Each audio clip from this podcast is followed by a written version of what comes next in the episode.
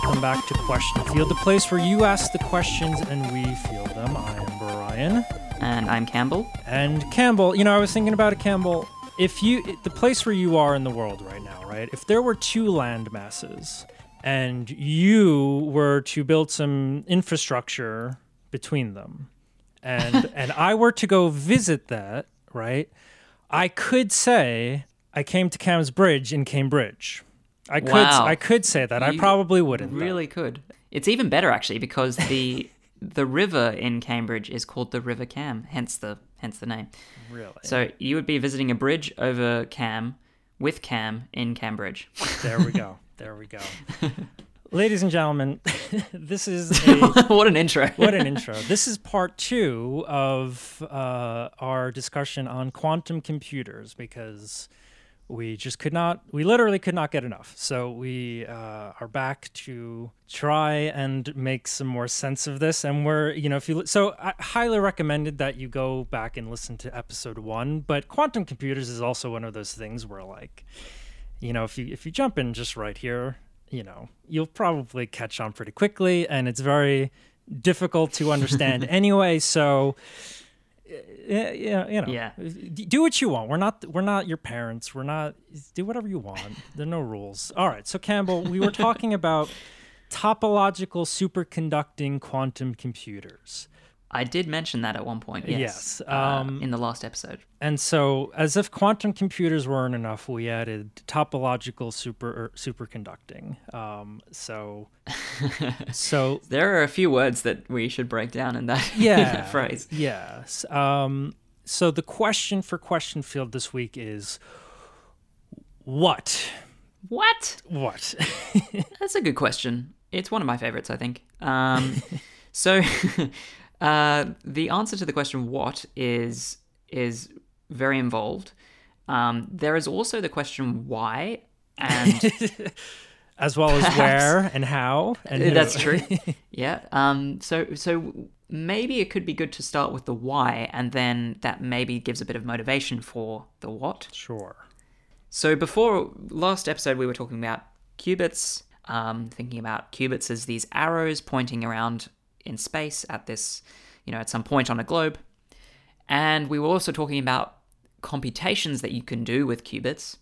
Um, and so the way that you do those computations is that you start with some initial state. Maybe all of your qubits are pointing in the up arrow state, they're pointing upwards. And then you do some gates on that state.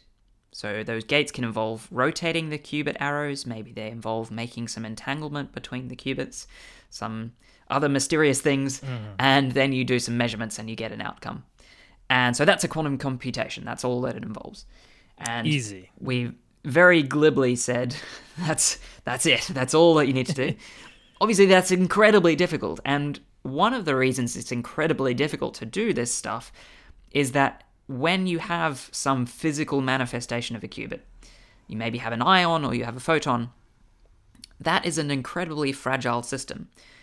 You can have a little bit of what's called noise, environmental noise, come along and give it a bit of a jostle, and all of a sudden your qubit uh, can be in a new state, or it can be in some some random state that you don't really know.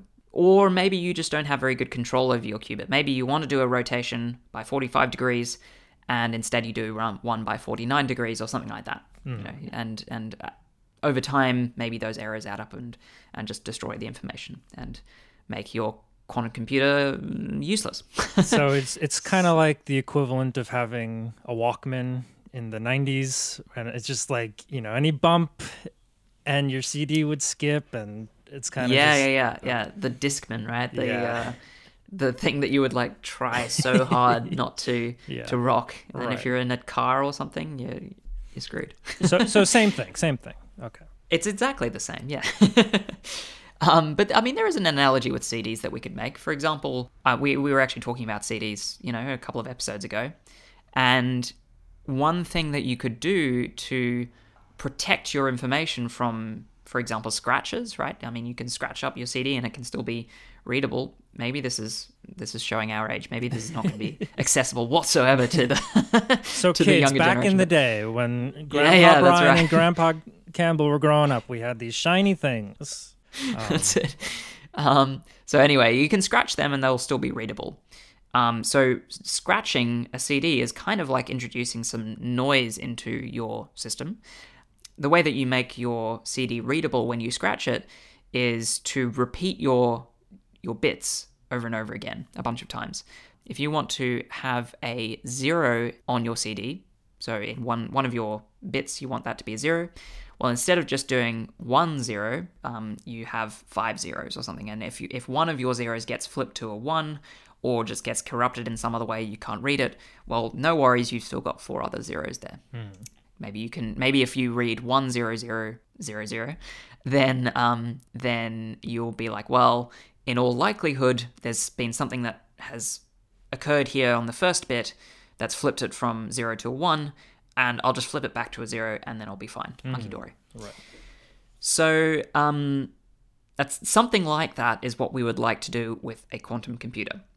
One thing that you can do is to use what's called a quantum code, which is quite a. It, it The- feels like the, a very the uh, newest bandy- the newest novel from Tom Tom Clancy. That's true. Yeah, quantum code. Um, so a quantum code is is the analog of that repetition that we did with our bits. So if I take one bit, a zero, and I repeat it five times, that's that's like a code. I encode the information of a single bit into the state of five bits um, by just repeating it. So it's a repetition code. It's the same thing as if if I really want to get my point across, um, I say the same point over and over again. and if you want to really get your point across, you say the same thing over and over again. If I really want to get my point across, I say the same thing over. Oh yeah, this is a terrible joke, but um, yeah, that's right. So okay, so that's that's one route to dealing with this problem of fragile quantum states. Use a quantum code. That's a perfectly good option. I'm about to hear a big however though. That's I Yeah. hear- I However, you can do something else, and you can find physical systems that can encode your qubits that are impervious to noise by their very nature. So this is this very exciting, um, exciting thing about uh, topological superconducting. Quantum computing Yeah. um, is that the the superconductor that you use to store your bits, oh your qubits, sorry, is really impervious to noise. It's it's like incredibly resilient. So that's the um, that's the sort of why that's the pitch for topological superconducting quantum computing. right. Yeah. Right. It because it, ultimately comes down to we want our results to be we want our results to be to be as close to right as possible. That's right. Yeah. So if you have some noise in your system, and this noise can be, you know, may- maybe maybe the environment, the environment that the qubit system sits in, comes along and somehow makes a measurement of the qubit before we want it to. So then, or if you remember from last time, a measurement changes the state of the qubit. Maybe the st- the qubit is initially pointing to the right, and then after the measurement, it points up or down. Right.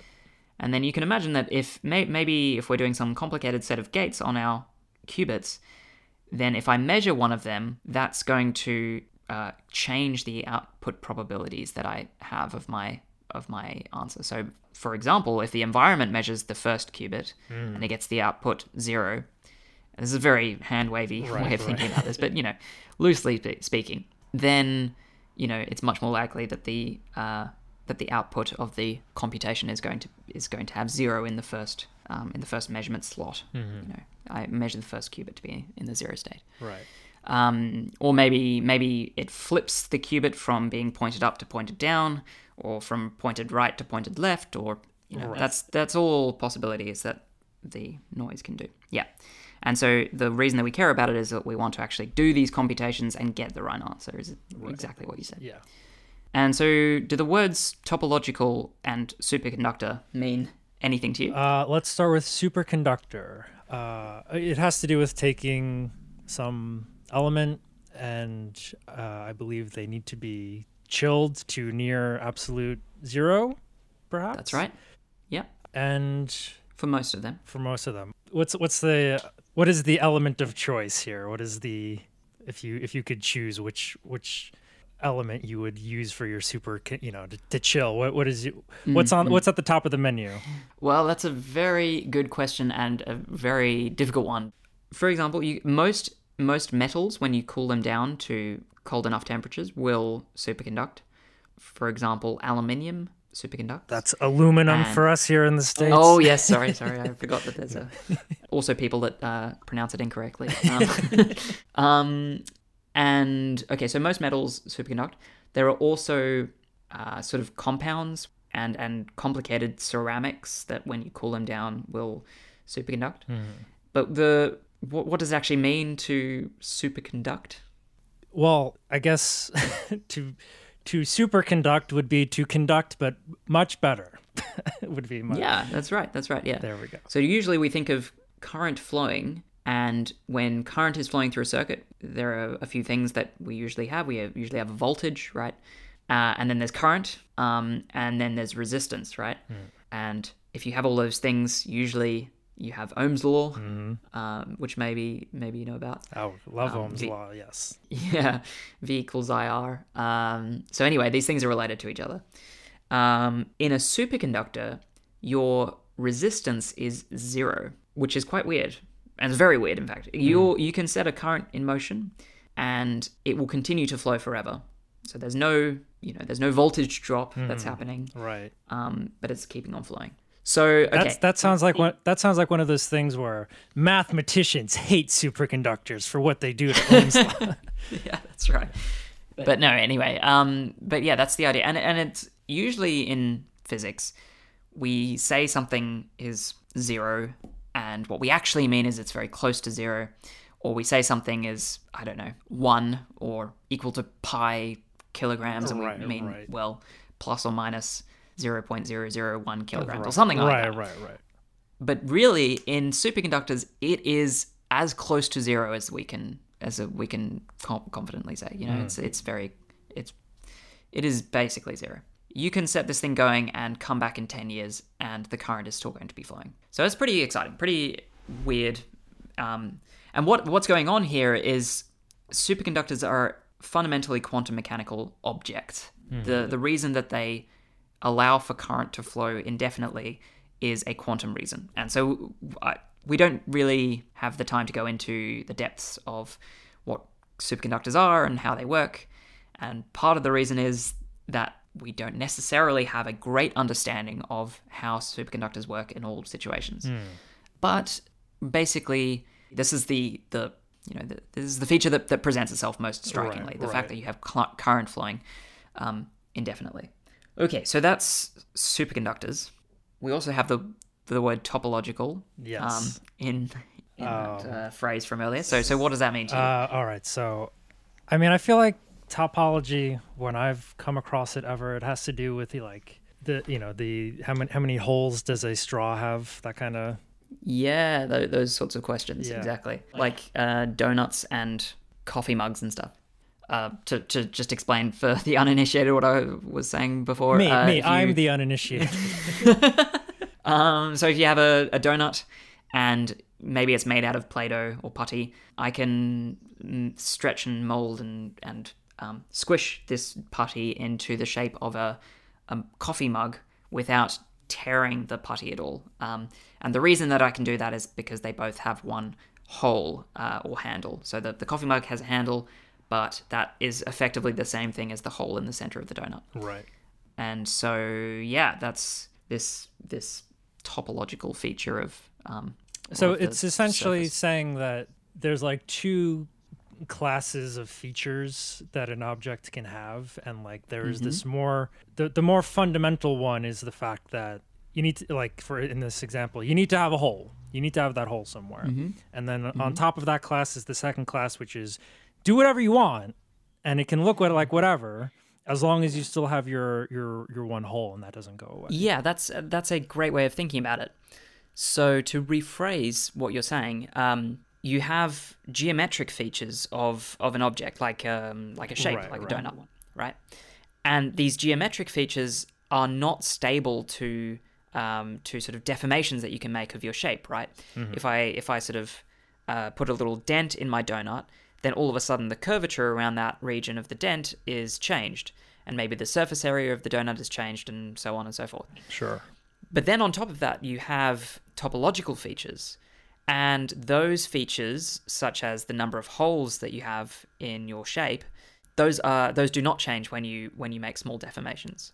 So what's going on here is that you have a number which characterizes your shape, right? It's, uh, for example, the number of holes that the shape has. And that number doesn't change when you squish or stretch the shape, when you make small deformations of that shape. Okay. And this this same property is found in physical systems as well.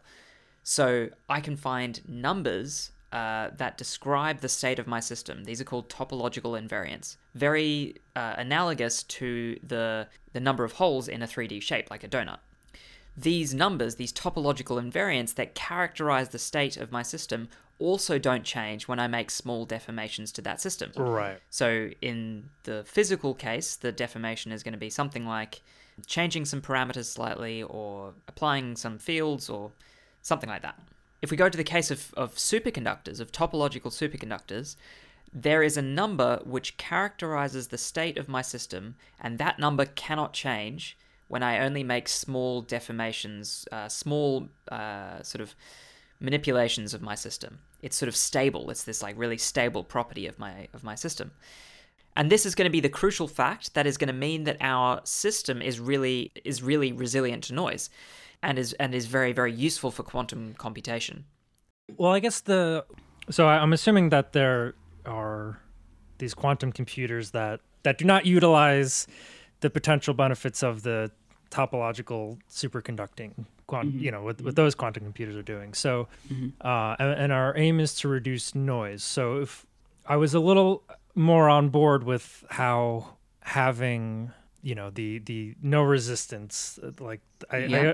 I, I understand that i don't understand but i have my intuition is helping me kind of see where that could be useful in helping Yeah. reduce noise so where does Mm. what is the the topology Yeah, where, okay. where's that So- connection I think this is probably most easy to answer by talking specifics as opposed to broad, Right. uh, you know, broad hand wavy stuff. So the specifics are um, kind of funky.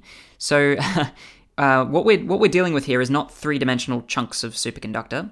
Um, what we're dealing with here is either two dimensional wafers, like very very very thin sheets, or one dimensional strands or nano wires um, of superconductor. So very very narrow wires, something like that. right Um, and the sorts of phases that we're interested in only appear in these two dimensional or one dimensional systems. okay Okay, so that's the first thing. But that we'll, we'll we're sort of building up to the main result here. yeah So maybe the easiest thing to talk about is what I'm maybe more familiar with, which is um, the the one dimensional case. And so th- th- this is is actually existing in labs today. So this is quite exciting. But um, there are labs in the world today with um, these tiny little nanowires, which are you know nano nanometer thicknesses and like tiny, tiny, tiny. Um, and these nanowires superconduct so that they so they can have charges flowing within them uh, with no resistance.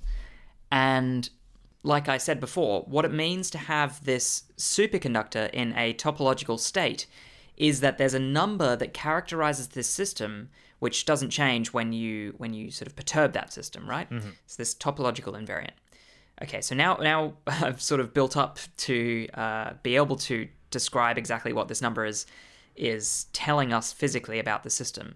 Uh, so this number can take two values. It's either zero or one. In our superconductor, there are energy levels that our electron can sit at, and when and this number, this topological invariant, is describing the number of these energy levels that are exactly at zero energy. okay So if this number is 1, I can put one electron into my system without adding any energy to that system. And if that number is 0, I can't do that. So it's it's it's describing the number of these states that an electron can sit in that are at 0 energy. But that's just the sort of first that's just the first pass at understanding this this topological state in a in a nanowire. The reason that that that there is this um, this zero energy state for an electron is is because there's something funky going on at the ends of the of the nanowire. So the strange thing that's going on at the ends of the wire is that there are what are called quasi-particles um, that sit at each end of of that wire when you're in the topological state. So, have you have you come across this this word quasi-particle before? So, I mean, particles could be their own episode, uh, all on their own. Absolutely. Um, I guess in the quantum sense, uh, particles are uh, represented in these, or they they are like an artifact of fields that permeate, and uh, and again, like the thing that I've picked up over the years is that you know particles are could be thought of as like excitations in Yeah. in these fields. And so is it so when you talk about a quasi particle, are we talking about like somewhat of a perturbation in these fields and but not but not really or is it like Kind a, of. It's a, it's like a potential It's like, the, it's like the field itself is is is somehow the somehow a collective phenomenon of uh, a more fundamental system. So in the superconductor, you've got all these electrons moving about, um, and you've got some some metal ions maybe that are also sitting there in a lattice, and you've got this sea of electrons that are moving in between the in, in between the ions. Mm-hmm. And something about the collective motion of these electrons can produce little things that are, you know, little I don't know, eddies or you can think about maybe vortices or, you know, swirling currents or something like that, which we can think of as themselves particles. And yeah, and it's it's it is quite confusing to to think about. So I think maybe this again deserves its own episode, as you say. But yeah, for example, sound, right? Sound can move through a medium like um, a crystal or a block of um, Right. brick or I don't know something um, by propagating waves, right? Maybe if all of the atoms are in a lattice, then as a sound wave comes along and hits the boundary of this this lattice, it sends the um, first row of atoms in a little bit, which then bumps the next row, and then you get this this propagating wave passing through the um, through the material. So you can sort of think of these waves as being particles in and, not, in and of themselves in the same way that photons, which are waves in the electromagnetic field, are par- Okay. particles. okay So yeah. so these waves are called phonons because they uh, they're- there's presumably some Greek yeah connection there. I don't know. um, so but so it's yeah, something to do with sound as Yeah, opposed to yeah. light. Maybe uh, thinking of the phonon case, there, there are sort of two different descriptions that you could have of that system. You could think of it as either a lattice, which is vibrating in some way, Mm-hmm. or you can think of it as just a box with a bunch of phonons in it. okay and the phonons are, are waves that are bouncing off the sides of the box or right something right like that Right, right right okay that's the sort of the sort of idea. But the take home is that there is something strange again happening at the ends of these nanowires, these superconducting nanowires, and we can think of that strange thing as being the presence of a certain type of particle, certain type of quasi-particle, which again is just some collective phenomenon, con- collective motion of the Right, electrons right. and, and that kind of thing. Okay, so so at this stage, I'm going to introduce an analogy which is uh, pretty odd, but I think it's going to maybe help to to understand things. So one of these particles, which is called by the way a Majorana fermion or just a Majorana, that's like spelled M A J A R O N A. So it's it's um it's uh, named after an Italian physicist who came up with this idea for a particle. Yeah. Um, and okay, so uh, we we can have these Majoranas, which are sitting at the ends of the nanowire. And the way to think about these Majoranas is that it's like each of them is like half of a house. It's like a house which is a which is split in two, split down the middle. Hmm. Which means that if I have two of these houses or two of these half houses, I can kind of bring them together and form a whole house, right? okay So if I have two Majoranas, I have a whole house, and there's something that can live in that house, and that is an electron. okay So it's a very weird system. But but but okay, so we've got these Majoranas. They're sitting at opposite ends of the of a nanowire, hmm. and if there are two of them, then I have a house that an electron can either inhabit or not inhabit. okay With me so far? yes Okay. And the reason that this is exceptionally weird is that these Majoranas can be very, very far apart. This nanowire can be really long. Yeah, so if you have the two of them, is Yeah. the electron would have to be where would it be? it would have Yeah, to, where, where, where is it, right? Yeah. So it's yeah, you can think of it in different ways. Maybe you want to think of it as as sort of splitting in half, and sit and ha- these two electron halves are are each sitting in their own half house, or you can think of it as being fifty percent likely, or there being a fifty percent probability that it's sitting in this house, Or the other sorry, sitting in this half house position here at the end, half house exactly, or in this half house. Okay. Yeah, so I mean, neither of those ways is really. Well, I guess I, I guess the second way is, is more accurate. I mean, there's no actual electron that's actually being split in two, but that's a nice way of thinking about it, really. Okay, so with me so far. Y- yes. So we have we have our our string, our superconducting mm-hmm. nano string with Yep. no resistance. At the end of this string, so it's a we got a party going on on this string, and then we have two bouncers mm-hmm. at at either door, front door and the back door. But it's only half a bouncer, and when you have when you have one whole bouncer, that mm-hmm. means you have an electron, and the electron is could be at the front the front of house or the back of the house, or not not the house, the club, at the front of the club Yeah. or the back of the club. Yeah, that kind of thing. Okay. But but just be careful. So when you have two of these Majoranas, these two half bouncers, Right. you don't necessarily have an electron in that house. R- right? okay. You- okay. That's It could be an empty house. okay. So y- Yeah. So there, you have your half bouncers that may or may not have an electron. Yeah, they, they may have already let the electron in, or they might be keeping it out. Okay. Maybe the electron's too drunk. I don't know. Drunk, the drunk electrons. We're just kicking out the bad names today, man. We're gonna, yeah.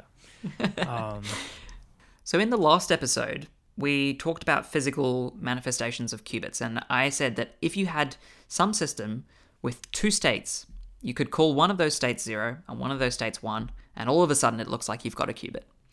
Right? Remember, like with the polarization of a photon, right. the photon could be polarized horizontally or it could be polarized vertically. And if I call one of those states zero and one of those states one, then it looks like I've got a qubit and I can consider superpositions of those of those Right. two states and whatnot. Well, in this current case, we've got a state of uh, zero electrons being in the house and a state of one electron being in the house um, or the club or whatever. And so it kind of looks like we've got a qubit, right? And in fact, we basically do. so in in reality, you need uh, rather than two Majoranas, which make one house, you actually need four Majoranas, which make two houses. And then say you you add an electron into that system, then if my Majoranas are, are oriented in a square, then the electron could be in the top house, so in the in the house formed by the two halves or the two Majoranas at the top of the top corners of the right. square, or the electron could be in the bottom house. And I'll call the the former the zero state and the latter the one state. Okay, so what are your thoughts on that? Is it weird? Is it natural? Is it? Uh, it is well. You are introducing an electron for sure because you were saying either either they Mm-hmm. could have the electron or not. That when you have one, um, but now you have There's two. eh, definitely an electron in. If you consider, if you count all the electrons in both houses, Mm-hmm. your answer will be one. Okay. Yes. yeah. Um, all right. So then, how do you go about uh, measuring that or getting the? Okay, so for example, maybe you want to so you have you've got a qubit. So you've yeah, you, you have accepted the fact that I have two states here and that means I kind of have a qubit. Right. Um and maybe I want to measure that qubit. So the way that you would do that to extend the analogy a little bit or the metaphor is you would ask is there an electron in the top house? And if the answer is yes, then you know that the well, then then that's your your answer. The answer is yes. That means that the qubit is in the state zero because we said that if the electron is in the top house, we define that as the state zero. Right. Now, if the answer is no, you know, there's no electron in the top house, then because you know that there's a total of one electron in the system, it must be in the bottom house. Yeah. Okay. Yeah. And so you've measured the qubit to be in the state one. Okay, so uh, there is there is another feature which is um, kind of cool is that there's a really nice way of understanding the left and right arrow states of your qubit. Remember, when thinking about the qubit as an arrow pointing in space, it could be pointing up or down. That's zero and one, but it could be also pointing to the to the right or to the left or forwards and backwards. Hmm. So, thinking about the right arrow state, we can conceptualize that as the electron, rather than being in the top house or the bottom house, it's in the rightmost house. So, if I take the, the two Majoranas to the right of the square, they are both half houses. They can form a full house Oh yeah. the sort of rightmost house, and the electron is in that, then the qubit is in the right arrow state. And similarly, if the electron is in the leftmost house, then it's in the left arrow state. So maybe another way of thinking about it is No, It's I'm like just saying, think- like that's Oh, like sorry, go ahead. No, that's that seems pretty efficient. That seems pretty. that's nice, right? yeah. it's a nice way of thinking about it. Yeah. Yeah. Another way of thinking is that um, you know these Majoranas are kind of sharing an electron, Mm-hmm. and the question of which elect which Majoranas share the electron is equivalent to which state is the qubit in. Right. Yeah. So you, you can have really top, bottom. Mm-hmm. I'm, and I'm pointing all over the place for our listeners. which which is just perfect for this auditory medium. Yeah. yes. Exactly. Exactly. But I, No, I no, just assume. No, just pointing pic- is great. Pointing picture is- it. I'm In, picture it in your head, everybody, and and I got it right. So. Yeah. Uh, so Um, yeah, yeah, that that's seems right, that okay. seems handy. Does that have?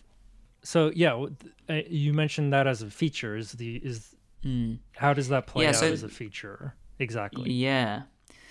So say that you can move these Majoranas. Now, I introduced them as being at the ends of nanowires, right? So it's a bit confusing as to how you can move them. Like it seems like you've got a wire and they're either there or they're not. Right. Um, it turns out that you can make networks of these wires and you can kind of shuttle the Majoranas around these networks. So they're, they're kind of, they're like little um, cars moving about a, in a tunnel network or something like that. And okay, so say say I have uh, this grid, uh, this square with with one electron in between the four Majoranas, and so that's again a qubit. And maybe I start with the Majoranas in the sorry, if I, start I start with the the electron in the top two Majoranas in the in the upper house, then maybe I want to um, change my qubit state to be pointing in the um, in the right arrow state. Yeah, I want I start with it pointing up, and I want to rotate it to pointing to the right. So one way that you could do that is by simply moving your Majoranas around so that the the Majoranas that are sharing the electron are now located to the right of the square. Hmm. So that process of m- taking two Majoranas and exchanging their locations is called braiding.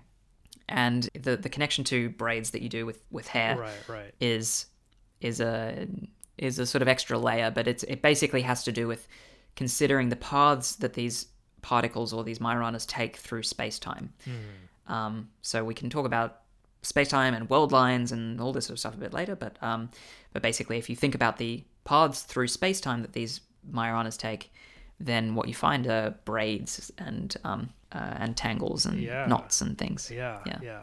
So, but basically, the, the idea is that by rotate by by sorry exchanging these two Majoranas positions, you get from the electron being in the top house to the electron being in the right house, and the effect of that is a rotation of your qubit state from the up arrow state to the right arrow state.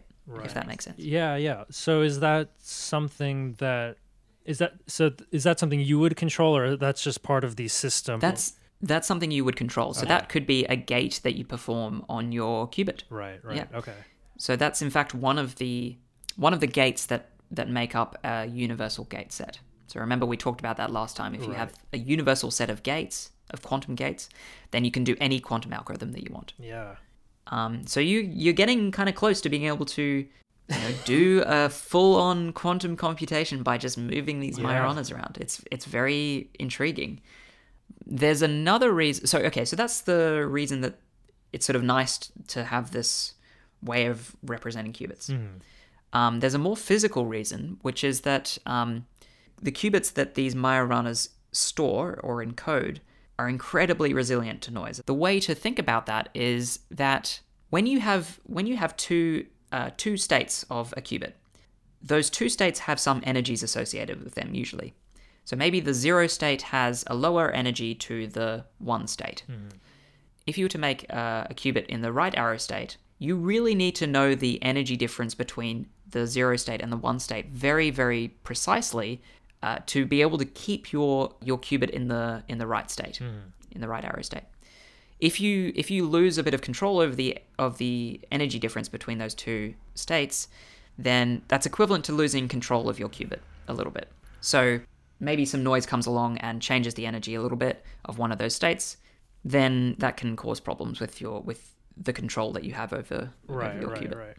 So if you if you remember way back at the beginning of uh, or towards the beginning of the episode, I said that um, when you're in this topological state, you have a zero energy uh, state that an electron can inhabit in your superconductor, right? That was this topological invariant that I that I mentioned earlier on in the episode. Right, right. So that is exactly what this analogy of these these two half houses is getting at. Whenever you have these two half houses, they come together to form a full house, and that is something that the electron can reside in, right? This is the the analogy that we're going with. That is the zero energy state Right, yeah. that characterizes or that sort of defines this topological phase that the nanowire can be in Okay. right? And and remember that state is at zero energy and there's nothing there's no sort of perturbation no small perturbation that can change the energy of that state Right. right the energy of the um, of the electron in that in that house. Because if it were to change it away from zero that would be a small perturbation that changed this topological invariant and we said that that couldn't happen right? Mhm. so okay you uh, you have these two states uh, no electron in the house one electron at the house and they're at the same energy level both at zero energy right? There's no energy well, there's no energy difference to um, to these two states. That effectively means that this qubit is incredibly impervious to noise. There's no uh, there's no noise that can come along and change the relative energies of these states, and therefore uh, mess up our control of the qubit. It's it's wonderfully protected. Yeah. Now, I, I sort of am skirting over um, a little bit of a detail here, which is that instead of being exactly at zero energy, um, this this state that the electron can be in, or this you know the the difference between these two states, is actually um, just very very very small. But the key thing is that as you move these Majoranas further and further apart, that difference between the two energy states gets exponentially smaller. Okay. That is to say that uh, as I move these Majoranas further and further apart, or equivalently, as I grow the length of my of my nanowire, the level of protection that our qubit has against noise gets exponentially better. Right, right. So I can make as good a qubit as I want. I can have as good a control over my qubit as I want by just m- making, uh, you know, by moving these Majoranas further and further apart. Yeah. So that's the sort of way in which it's resilient to noise.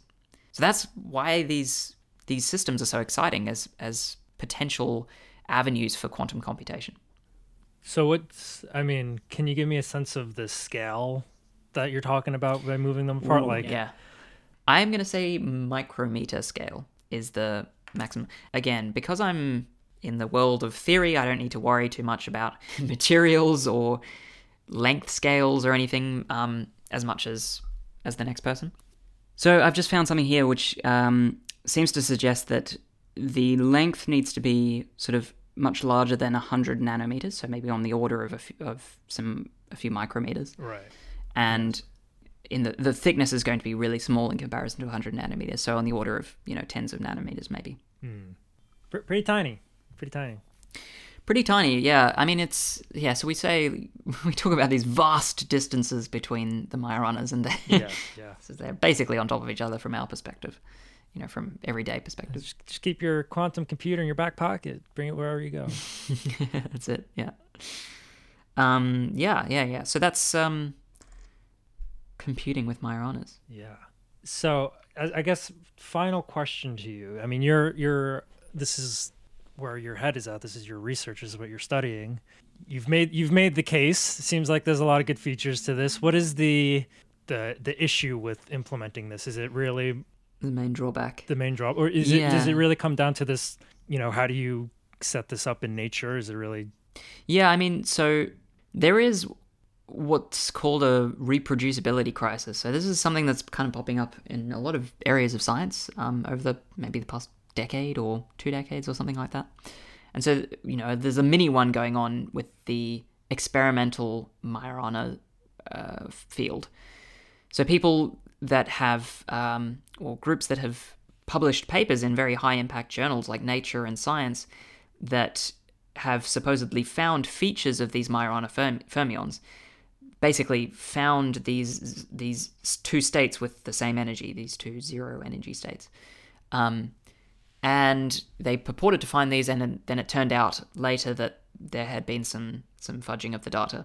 Ah. You can you can sort of debate as to whether or not that means that there's been actual solid evidence of Majoranas discovered to date, and I think that there is still still good evidence that they have been discovered in labs. But it, you know, I think some people do disagree with that, Right. And that that does sort of give a little pause for thought Right. for those of us in the in the field. You know, have they been discovered? Is this actually worth the time and investment to continue pursuing? For example, there's no question that we've built qubits in labs in other ways. Yeah. Yeah. There is certainly a question as to whether or not we've found Majoranas. So yes, that's definitely a drawback. It's it's a much longer term project. Yeah. There are also drawbacks on the on the longer term scale. Even if we do have a huge number of Majoranas that we can closely control and braid with one another and and, and do all these nice things that we would like to do. Unfortunately, braiding doesn't get us a universal quantum gate set like we would like. We would want to be able to do uh, braiding in order to to perform a universal set of gates, because remember we can uh, we can keep the Majoranas really far apart through that whole braiding process. if I Right, exchange two Majoranas, I can you know they, they can be very far apart through the whole process, and that means that the qubit can be resilient to noise throughout that whole process. And the rotation that we perform by doing that braid of the qubit arrow, remember from up to right, that rotation is very precise. So it would be lovely if we could if we could do the entire computation by just braiding Majoranas. Unfortunately, they don't quite work that way. So you need to supplement it with with extra steps, and those extra steps are are not as resilient to noise. Right. Yeah. If you need to rely on the standard, I'm air quoting standard quantum computer here, you're kind of just Mm. Yeah, introducing yeah. a step back, a, a link in the chain that is um, susceptible to all Yeah. that noise and all the problems you're trying to solve in the first place. Exactly, exactly. So you might say, well, if there is a link in the chain that isn't as strong as the the other ones, well, the chain is only as strong as its weakest link. So so what's the point? Why you know why bother? Um, but there are there are ways that you can combat those those steps. So it is still useful to have Right. these these things that you can do that are resilient to noise. You know, it's it's useful to have certain gates that you can implement by braiding. Um, and and there is also just the fact that these qubits, if you're just letting them sit there in their state and you're not doing anything to them, well, they they are very impervious to noise. Yeah, there and there, yeah, there are also caveats even to that statement, unfortunately. Um, but you know, we, we can we can leave it Yep. idealistically. yeah. I didn't, mean to end it on such a downer, but no, because it sounds fascinating. I mean, it really, uh, you know, Yeah, I mean, I think I like a few years ago when I first heard about this field of, or this this model of quantum computing, which involved braiding, which involved moving particles around one another. That was just incredible to me. I I, I thought that was so amazing and bizarre and, and counterintuitive. So I was very uh, excited to have the opportunity to work on it. Yeah. Yeah, and that's the you know, I I again like I do a little bit of reading on this stuff and the you know, and that's one of the things you always hear about, you know, whether it's Google or Microsoft or whomever, it's they have a problem with with the noise. They they have the they Mm-hmm. Yeah, have the exactly. device and but it's not doing what they needed to do. So to have a Mm-hmm. way that takes care of that, to have a method and a potential way to build that is it's exciting. It's It's very exciting. Yeah, I, I well, I think so, and so does Microsoft because Microsoft is is investing in this type of quantum Oh, computing. really? Actually, Wow. I, I cannot wait for my Xbox to be able to do some quantum computing. And it's gotta it gotta keep it in the in the refrigerator so it stays nice yeah, and cool. yeah, yeah. But If you have it- some liquid helium around, that will be Yeah. that will be useful for that. yeah. but the ray tracing Yeah. will be amazing. Yeah, that's right. Campbell, thank you for Um, letting me talk your ear off as always. I think it's been a little bit the other way around, so apologies if your ear is falling on the floor, Well, dear listener, or Brian. again, ladies and gentlemen, if you have any questions for us, any follow up questions, um, please send them to our email, which we've definitely set up. It's just it's in the it's in the description, so why would we have to say it? And as yeah, as we said last time, we are going to respond to your questions. But if you asked a question on the first episode, like after listening to the first episode, and it's gotten to whatever episode this is now, uh, then then be patient because uh, we have pre-recorded these, so um, We- we, we will, will be get getting there. to questions soon. Yeah, absolutely. Um, anyway, that has been this edition of Question Field. Again, the place where you ask the well, you will ask the questions, and we will field them, and we will see you uh, next time. Have a good one.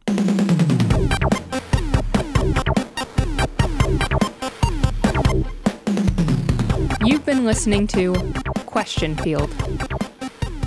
Question Field is a Gain Media production and is produced by its hosts Campbell McLaughlin and Brian Buchanan.